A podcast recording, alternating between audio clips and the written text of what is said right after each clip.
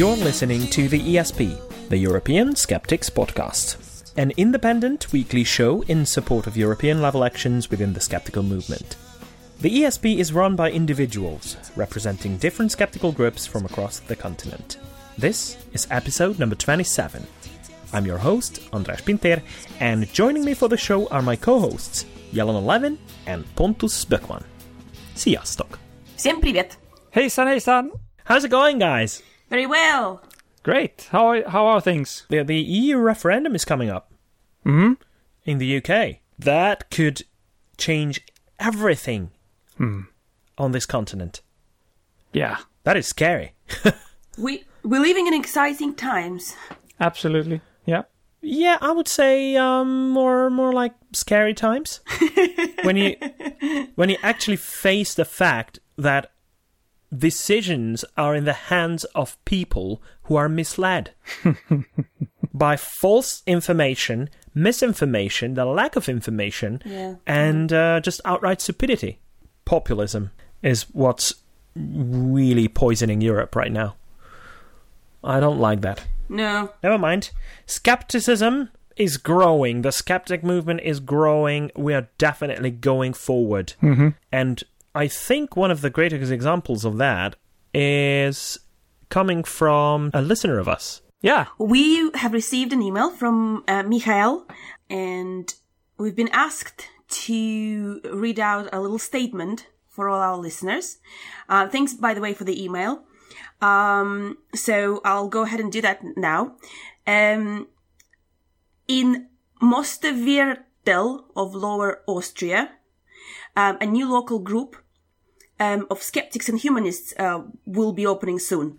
Nice. And they already uh, have contacted some local groups um, of Austrian skeptics and humanists, uh, but they would just like to address um, and reach some more people uh, via our help. And that's exactly why we're here to do uh, that. So the new group will be called Initiative Humanism and Skepticism Mosterviertel.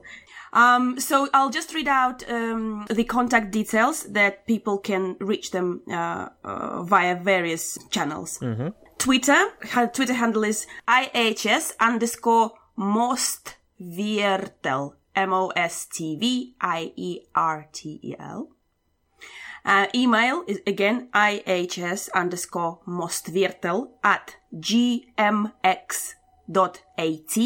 Um, and basically they're saying that the first meeting will probably take place in July 2016, either in Melk or Sankt Pölten. Mm-hmm. So there we go. Very good luck to them then. I hope Yes. uh, to he- Yeah. hope we hear from them and uh, that they report back how it go- how it's going. Yeah. Yeah, please, uh, Mikhail, if you're listening to this, please uh, let us know how it went. Good luck. And everywhere else, if something um, of a similar kind happens, if you are planning to launch um, a regular event or or a new group, just let us know. You know, uh, there is one reason, one very good reason, why it's a good idea to do that. It's the same reason why um, we kept telling everyone that we were planning on uh, launching a European Skeptics podcast. Because once you do that, there's no way to, uh, there, there's no way back. You have to do it. Otherwise, you're making a complete fool of yourself in front of everyone. so, if you really want to, Yeah, it's a way of making it happen. You Tell everybody that you're going to do it, then you just have to. No turning back. Yeah. yeah, Yeah. yeah, Yeah. Well, it's a great, I guess it's a great motivation if, if nothing else. absolutely. Yeah, yeah. Obviously, it wasn't the only motivation for us to do it. It's just uh, it, it's it gives gives you the extra push. Well, we were not so hard to convince, I think. we did it because Andras made us. Yeah. I made you an offer you couldn't refuse. made us do it. Never mind. Yeah. So, uh, by the way, um, Michael used the contact form on our website, which is a good move. Thank you very much. Um, I hope that there will be many, many followers as well. Um, but we have a listener who's contacted us on several occasions, for which we are very grateful. That's Eggman, or Brian Ego, from uh, Glasgow Skeptics. And uh, we reported that they would um, ha- uh, hold a debate on the EU referendum in the, um, in the UK. And uh, that's what they did. he mentions, and that's why I'm elaborating on this a bit, that a lot of skeptic groups have a don't do politics policy. And this is not necessarily the best approach because, all things considered, we are affected by political decisions. And if we are not willing to debate those publicly, then how on earth do we want our politicians to accept our opinions or or at least give it a thought? So I'm glad it worked well. And one of the, the one of the best examples is given by Sense About Science.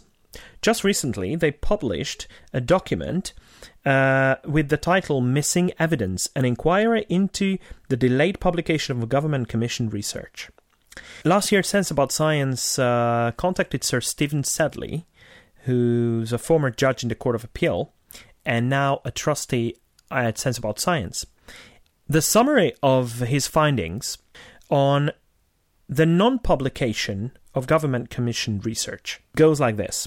The UK government spends around 2.5 billion pounds a year on research for policy, but does not know how many studies it has commissioned or which of them have been published.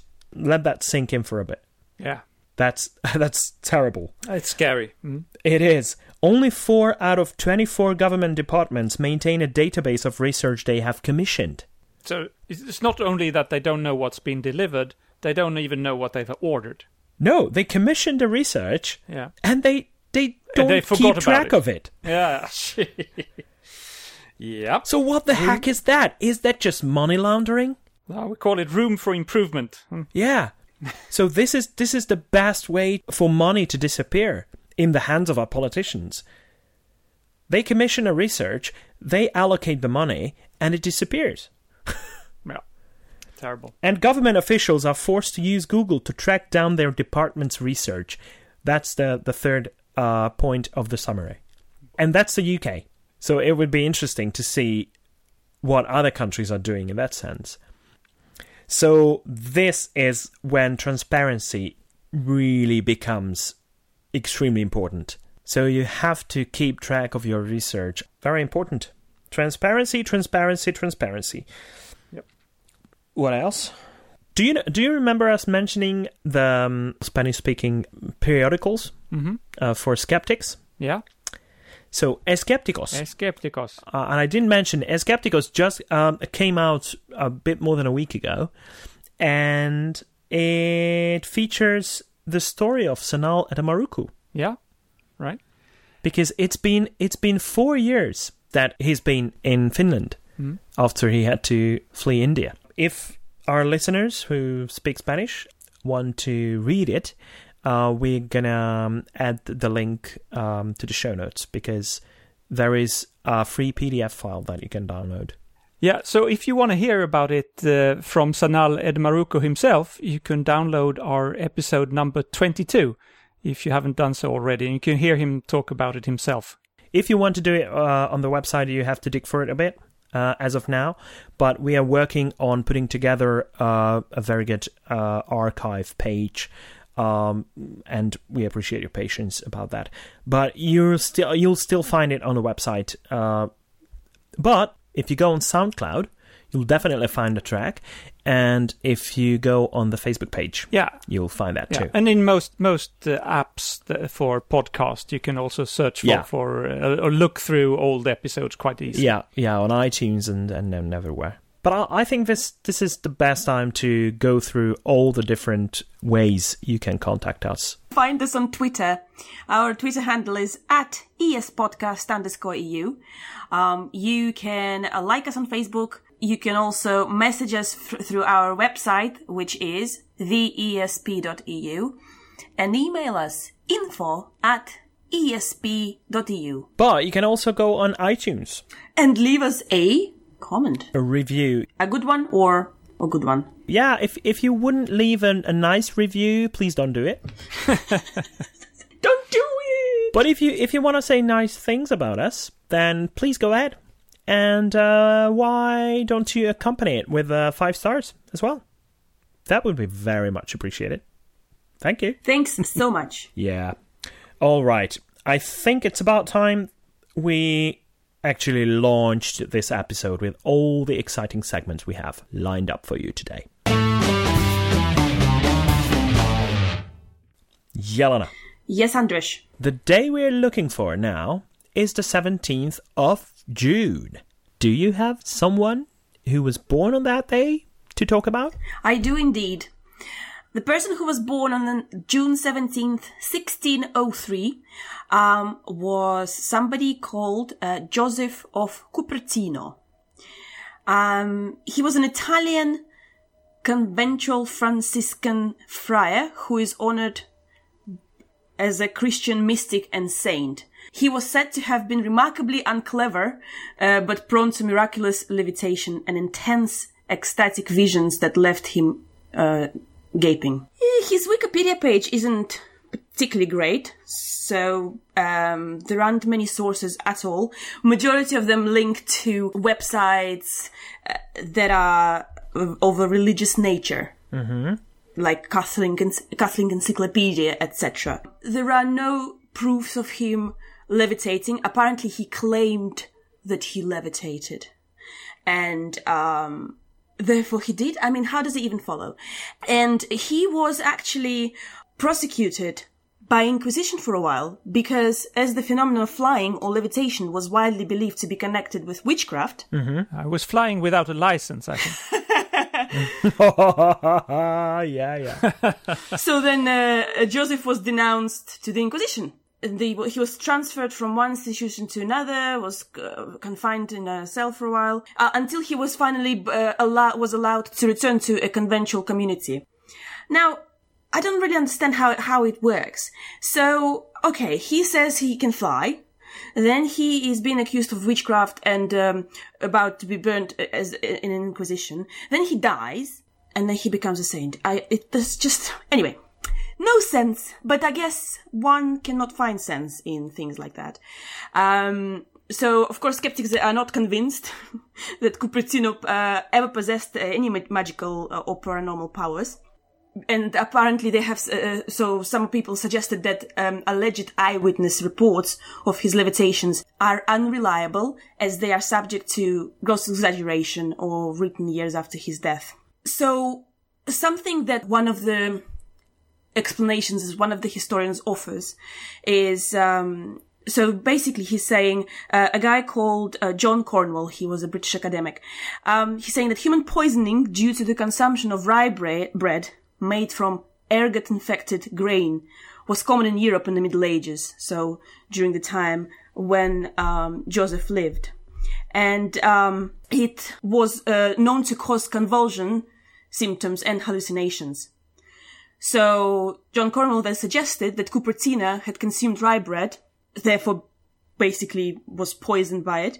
And uh, according to Cornwell, um, here perhaps he he said that here perhaps lie the key to his levitation. After sampling his own loaves, he evidently believed he was taken off. So basically, yeah, hallucinating and stuff like that. It might or might not be true, but you know there is explanation as to why he Yeah. so there we go. Um, very interesting. And he is to this day uh, a patron saint of air travelers, Good for me.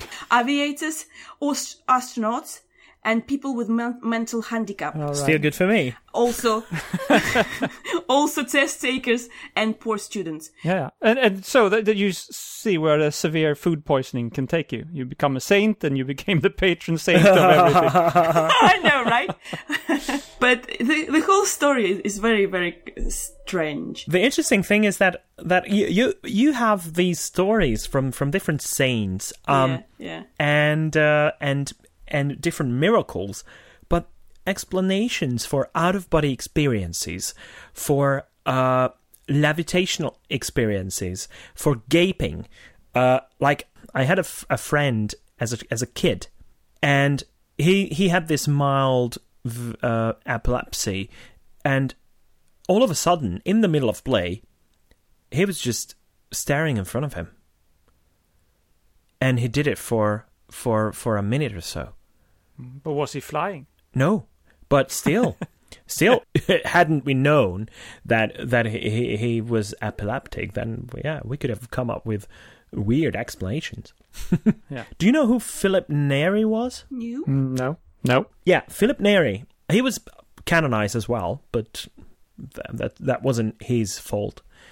But he, in his life, debunked a few people who claimed to perform miracles, And then he became canonized after that. and that then he became canonized. Oh, God. Yeah. But uh, Oh. yeah, Yeah. because he had his own miracles as well. Yeah. Yes, of course. um, never mind. Oh, by the way, have you heard about the the Swedish woman who was canonized recently? Eh, well, yes. What, like a modern somebody who lived like like in 20th century? Yeah. Yeah. Yeah, I didn't Oh. read a lot about it. No, but uh, yes, You I kidding know me? Of it, So what did she do? I have no idea. Um. Did she give birth without without having sex? No, no, no. She she was saving Jews during the Second World War. But that's oh, that's that's good then. So it's a good thing. But the, the interesting part of this is that f- in order to become canonized, and first of all to beatified, uh, and then to get to be canonized, you have to have proof of having performed miracles. yeah. Two, I think you have to have two two, Two. miracles under your belt. Two, to, yeah. to qualify. Yeah. So, uh, and the Vatican has this committee who have to investigate the the miracles. It's a it's a lot like you know it's the Vatican's Got Talent or something like that, isn't it? So you go on stage and Probably. you levitate a bit, or you, yeah, I don't know. So, yeah, it's a political decision, nothing else. I mean, yes, that's very nice. She saved a lot of Jews, but is it the reason to canonize someone? Apparently not. You have to have the miracles as well, Yeah, and, and I don't know what they were. Yeah, I I don't know either, but it was it was still interesting. Okay, never mind. Thanks very much, Yelena. All right. Okay, let's move on to find out what's going on in the coming week in Europe. So before we go into the the skeptics in the pub and whatnot, let me just remind everybody that uh, Brian Clement is on his uh, European tour. We talked about it briefly on the last episode, and I will mention him again later this episode. But uh, he he is uh, claiming to cure cancer and MS and a lot of other things, and he's currently, as I said, on his European tour. He will be in Germany on the 17th and the 18th. Uh, and then on Sunday the 19th, he'll be in Norway. He will be in Sweden, uh, in Stockholm on the 20th on Monday. And uh, so we are currently, there are some activism going on uh, to, to try to counter this and to make sure that he doesn't uh, do too well on his European tour. Um, he is a very dangerous man. Yes, he is. We have happier things to talk about as well. Yes. Berlin, 19th of June. Um, there will be a Berlin Skeptics Roundtable with Mark Fabian Bach. They will be discussing the practice of Waldorf education, um, which is an interesting subject because there is a lot of, con- well, somewhat of controversy around the way that they run the schools. Um, it's, a, Ru- it's Rudolf Steiner who started the the movement. So if you're interested and you are in Berlin, come along. On Monday, the 20th, uh, there is another full moon pub in Göteborg. Yay. Uh, yeah, it's a good tradition. We uh, we know they keep up their full moons pubs and uh, normally a very nice uh, event. yeah, I got an invitation from them on Twitter. Mm, really? Are you going? Yes. yeah. Whenever I'm in Göteborg, I will definitely go along and I will try to make it happen because I really want to meet those guys. yeah, actually, if I could, I would go everywhere um, to uh, Skeptics in the Pub meetings. That's so much fun. Get to know other skeptics. By the way, on that day, Glasgow skeptics, they have a social meeting. So, no talk, just banter. That's That's their motto, yeah? yeah, that's the motto. Yeah. On the 20th of June, there'll be uh, Reading Skeptics in a Pub with Dr. John Brugal. Um, so that that's very interesting talk they're going to have. Um, the subject is are we discovering new antibiotics quickly enough? So the, the issues of why the antibiotics development pipeline has dried up and what are the problems and how it could be resolved. So fascinating. And on Wednesday, the 22nd, in Bres- Bristol, there is a Skeptics in the Pub talk by Karen Douglas, who is a professor of social psychology of the University of Kent. And that's about uh, secrets and lies, uh, the psychology of conspiracy theories. so this is about 9 11 and climate change and Princess Diana and lots of other things. Exciting stuff.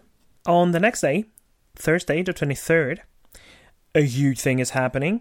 It's the EU referendum. But in Italy, in the province of Cuneo, which is in up in up north in uh, Piemonte, uh, there is a small town called Alba, and the Rationally Alcoholic meeting, which is the, the equivalent of a Skeptics in the Pub, is uh, happening. Uh, the title is Against Nature. So they're going to be talking about GMOs, gluten free, um, and the radioactive pasta and things of of that kind. Beatrice Mautino is the speaker. So thanks very much, and please use the above mentioned ways to contact us if you have an event, chapter, local chapter, or anything that you want us to promote to other people from Europe. Thanks very much, guys. And now it's time to talk about interesting topics from Europe. So, uh, if we had had this podcast about a year ago, uh, this would uh, this news item would have made the really wrong segment, I think, because what happened last year was that uh, Coop, who is a, uh Swedish chain of uh, grocery stores, they have about 600 uh, stores in in uh, in the country. They they released a video uh, about a family. They released that there was a commercial about a family.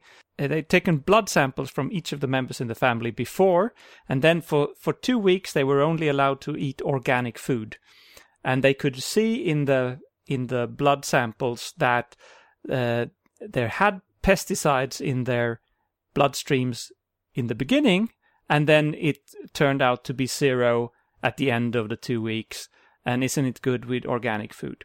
The reason I, I bring it up now is that they uh, got sued for this uh, commercial by something called the Swedish Crop Protection Association, which uh, is a trade association for Swedish crop protection companies. Uh, uh, because it is, it was really very misleading. Uh, because, believe it or not, I mean, first of all, the amounts of, of pesticides that they could detect in in in the this family's uh, blood before the experiment were minute. It was so very very small, and of course, if you don't, so it was nothing dangerous at all. And of course, if you don't eat eat any uh, food that has had those pesticides on it, it will disappear over time. But what they didn't do was that they didn't measure pesticides that are used in organic food. Because, believe it or not, and a lot of people do not believe this, even organic food can be uh, can use pesticides. However, they use other things, but they didn't check for that. So it was extremely misleading. And I looked into a little bit what these uh, pesticides are that are allowed for organic uh, food, and uh, it's um, and it, it, how much how dangerous it is. But if we go back and say we measure we measure uh, how lethal a poison is with something called LD50. Do you know what that is? Uh, Yeah, Andras. yeah, when you administer the, the thing, fifty percent of the population of those that uh, administered it to die. Exactly. So if you make a, an ex- experiment, uh, fifty percent of the of the population dies if you administer this this doses. Yeah. So um, and this is measured in milligrams per kilogram body weight. So a big animal can handle more than than a small animal, so that's why it's per kilogram body weight. And just to get the numbers uh, correct, it, table salt has a um, LD50 value of 3000. Baking soda has uh, a value of 4220.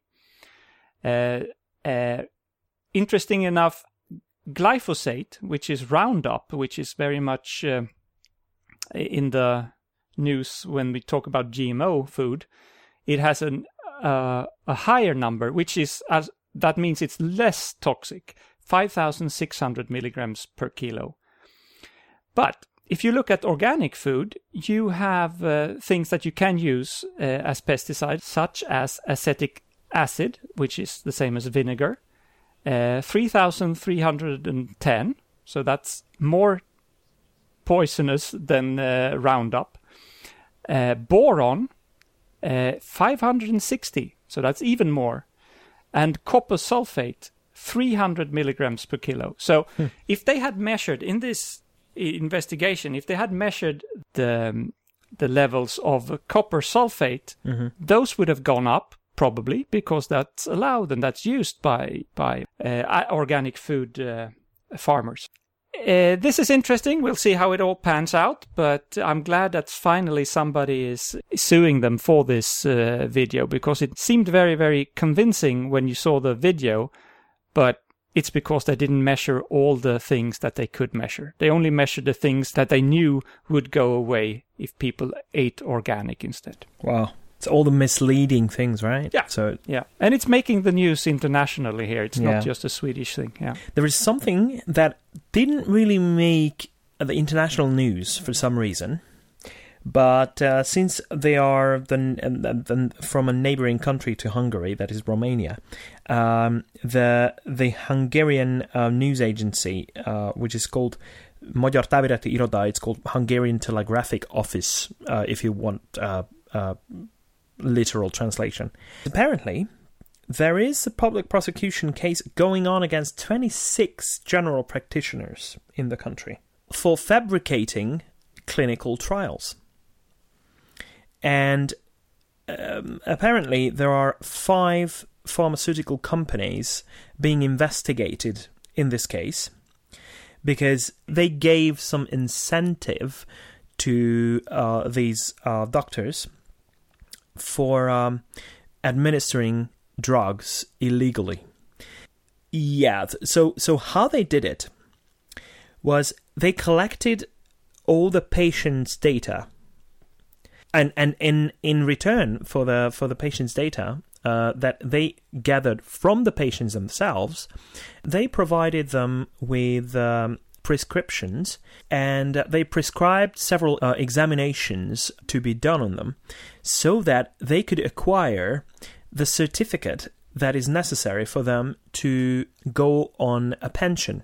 So this was a payoff for for, for the patients themselves. Mm-hmm. Then they used these fictional uh, these uh, data gathered from the patients and fabricated the actual clinical trials. Mm-hmm of course, they, they didn't do any of the, the, the, clinical trials. So that's that's a very interesting and and very scary thing to to be reported on. Those uh, fabricated studies that you mentioned were they actually published somewhere? According to the the Hungarian news agency, they were used for the authorization of these drugs on the Romanian uh-huh. market. Okay. You know, when you have to provide clinical trials for the authorization of a certain drug on the market. One would think they should be peer reviewed, but maybe. Oh yeah, but yeah, yeah apparently this mm. this could happen. Yeah.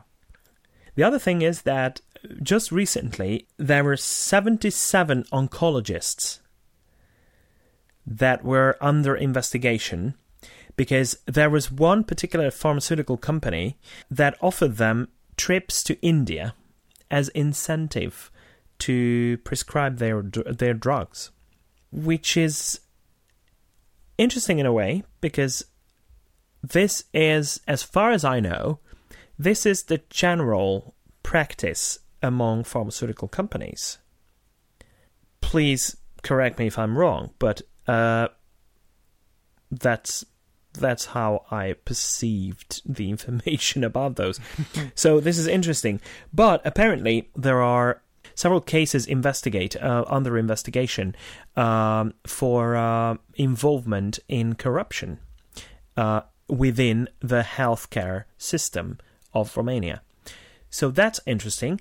And uh, since I cannot read in Romanian, I would very much appreciate some help from anybody listening from Romania. If you could help help us sorting out this, that would be very much appreciated. But that's why I mentioned the item that I want more information. So please, if you're from Romania, let us know what you know about it. Good. Thank you. Well, let's move on to our next segment.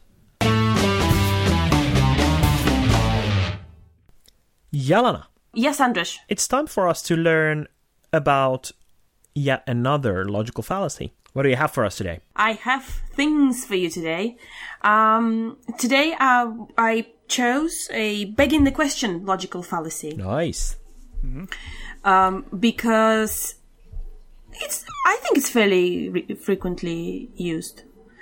Um, now, the term begging the question is often misused to mean raises the question, and common use will likely change or at least uh, add this new definition. However, uh, the intended meaning is to assume a conclusion is one, in one's question. Um, so it's similar to circular reasoning when an argument is trying to slip in a conclusion into a premise or a question, but it is not the same as circular reasoning because the question being begged can be a separate, whereas with the circular reasoning, the premise and conclusion are the same. So I have couple of examples of begging the question uh, fallacy. So one of them is um, this one. What are alternative medicine skeptics um, afraid of? So this question um, has got some assumptions in it, like for example that skeptics, I well, I us, afraid of something. So um, and it's um, it's a little wrong starting point. This is like a double feature of begging the question. By using the term holdout, the question assumes that acceptance uh, is already become the majority position and is inevitable. So yeah, it assumes that we're all afraid of something. I I have a I have an example that I usually use. A, a lot of investigations around acupuncture tries to find out how it works, Mhm. But the real question is if it works. Yes. So you're asking in, in you say if you're asking how it works, you already impl- already imply that it's already established that that it works, and and that is uh, to me a, a good example of this. My other example went like this. Paranormal activity is real because I have experienced what can only be described as paranormal activity.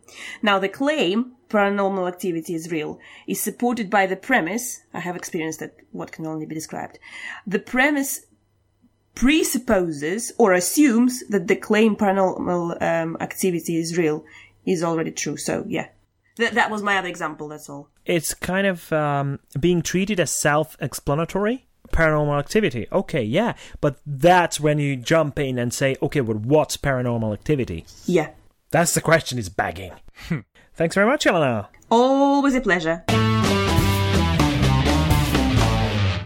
Pontus. Yes, Someone's been really wrong lately, I'm pretty sure. always a lot of uh, people are wrong. So this time it is uh, an American person, even though uh, we're a European podcast. He is currently touring Europe, and we've mentioned him before uh, already in the show.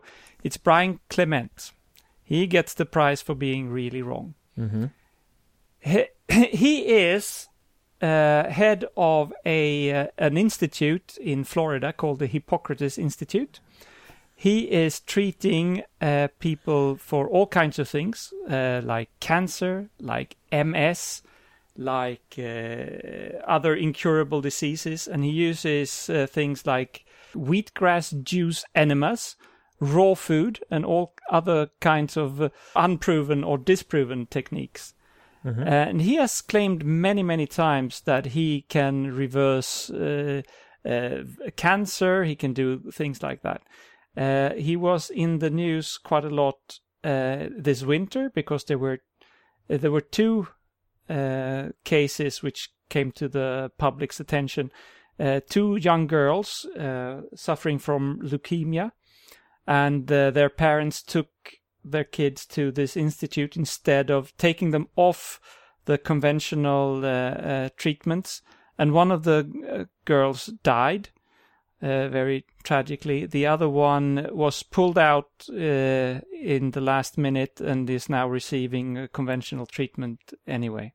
Mm. Amazingly, he he denies all of this, of course, when when um, when uh, being uh, uh, you know, challenged with doing this, and he says he's never claimed to to cure cancer, and he's never claimed to do anything illegal but listen here. This, there's a video clip uh, on the internet, which we will link to, where you can hear him say things like this. So this is Brian Clement uh, on a session, which he, by the way, charges quite a lot for to attend. Because we've had more people reverse cancer than any institute in the history of healthcare. So when McGill fails, or Toronto Hospital fails, they come to us, stage four, and they reverse it.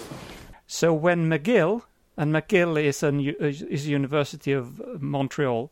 So when McGill fails or Toronto Hospital fails, they come to us, stage four, and it means cancer, and they reverse it.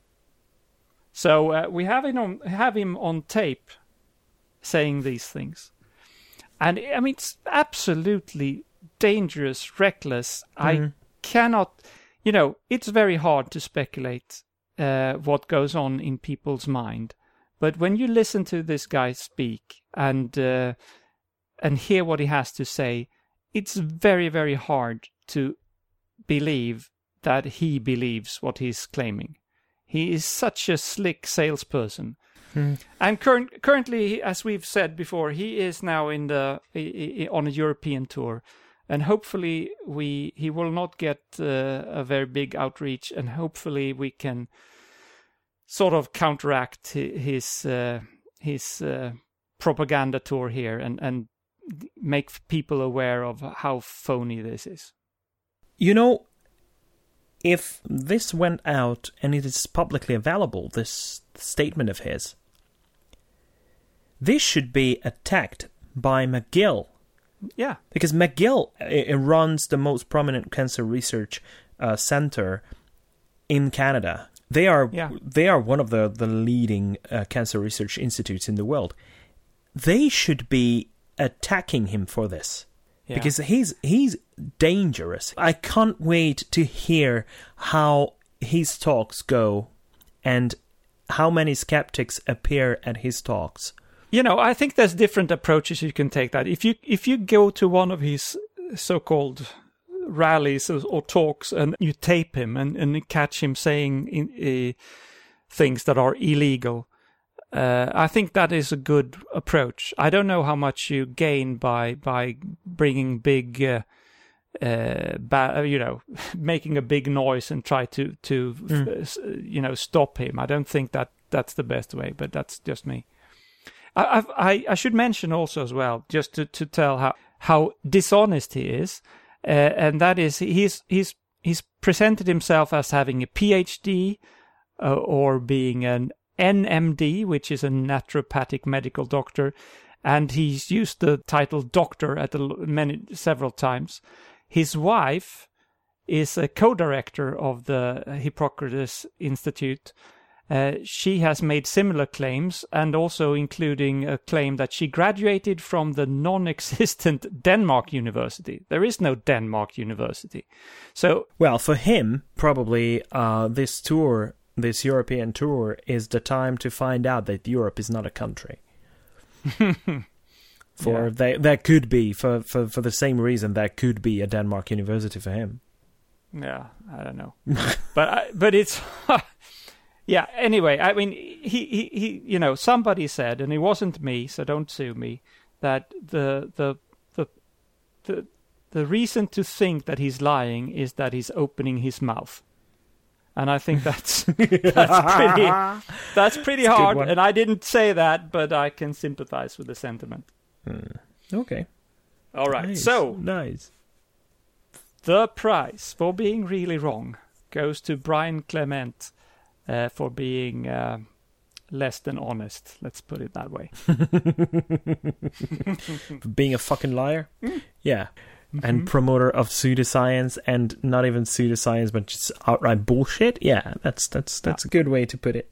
Yeah, and now that we mentioned the possibility of uh, local skeptics to go and attend his events um, across Europe, it brought it uh, brought brought something to my mind. Um, have you listened to episode four ninety eight of the Skeptic Zone? Hmm Yes, yes, I have, and I know what you're referring to to the anti-vaxxers, who- the who- anti-vaxxers report. Yeah, who who, di- who disrupted a, a, a, an information meeting. So they just yelled and were total douchebags. And I think that's a good example how you should not behave, Yeah. regardless of what you're what you're promoting, regardless if you're right or wrong. That's not the way to do it because they just m- make themselves out to be real, you know, dickheads. debating something that's that's good. That's okay. You can attend uh, an event like that. Uh, you can ask questions. Um, yeah, feel free to debate uh, wh- whoever speaks, but calling them names, calling them liars on the spot, calling them whatever you want to call them. And asking questions and then interrupting when Yeah. people are trying to answer Yeah, with more questions and saying you're lying, blah blah blah. You know that it it just it just makes you look like a yeah you're you're basically being a dickhead when you're doing that. So it's yeah it's not it's not nice. So I do hope that no skeptic will behave like that with um, Brian Clement. Yeah, we can call him a douchebag here because we're not interrupting Yeah. him. Uh, we're, exactly and uh, we're not being nasty. We're But it, but it's other things you can do as well. I mean, contact the venue where he's going to to uh, be there, uh, Yeah. where he's going to to talk, and inform them of who they have booked as a speaker. Because in many cases they don't know who who this guy is. Uh, you can do that. You can also contact the press. You can you can st- you can you contact contact uh, your local. Uh, uh, political leaders or, or Yeah. the you know the mayor or whatever system you have in your country and and and uh, inform them about what's going on that that is a good idea i think And you don't even have to do too much of research if you want to do that, because uh, thanks to Michael Marshall from the Good Thinking Society, who who's put together uh, press releases in English about that. So if you contact us or if you contact uh, the Good Thinking Society, you can acquire that and you can use it to translate it into your own own language. And what else you can do with those and with the information, you can put together leaflets and before people go and attend the event or on on their way in, you can just simply hand them the leaflet Mm. With the information about, for example, about those two people uh, Pontus mentioned who were badly affected by his quackery. Yeah, yeah that's a good idea. And that's something, that's one of the examples of what uh, Susan referred to, uh, if you remember our interview with Susan on the last episode, uh, as gor- uh, guerrilla skepticism. Mm. You don't have to be a total dick and interrupt him when he speaks.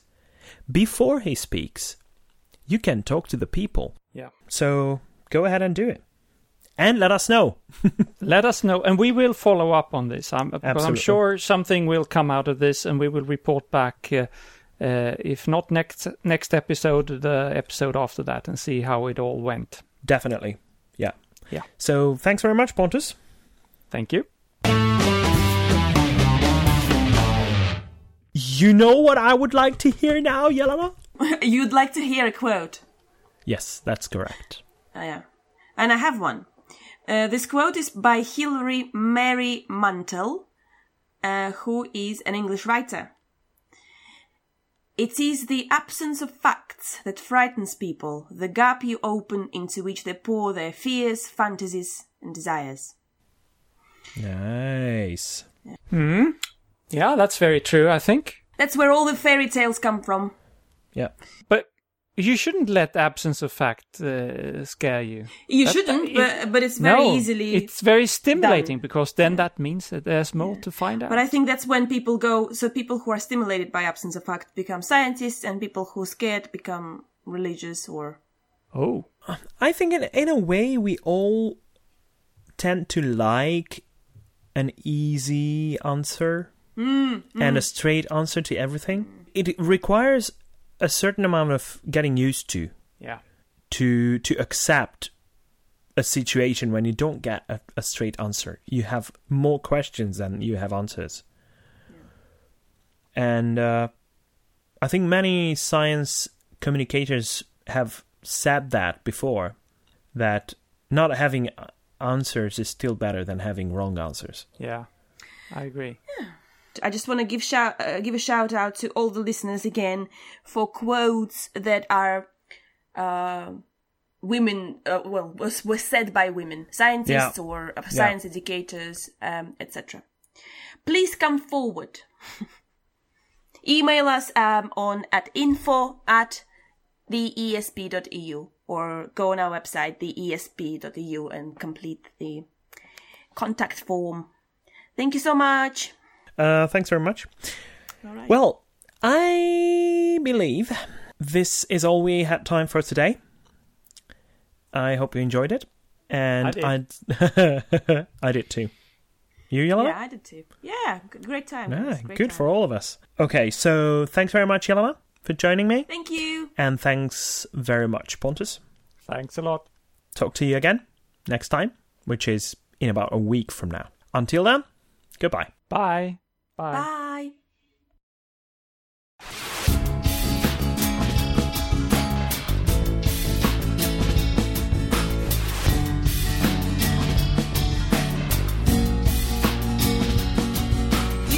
This has been your ESP experience. The show is produced and recorded by the ESP.eu. Join us again next time, but until then, please send your feedback, comments, or death threats to info at theesp.eu. We would also love to hear your ideas and suggestions regarding future episodes, as well as news from your country of residence that might interest others across the continent. If you have a local event or organization to promote, please don't hesitate to let us know, as we are more than happy to help. All music in the program was written and performed by Keisha J. Gray and George Schwab and is used with their permission. Please check out our webpage at www.theesp.eu, follow us on Twitter at espodcast underscore EU, and like us on Facebook. I don't know how you can believe.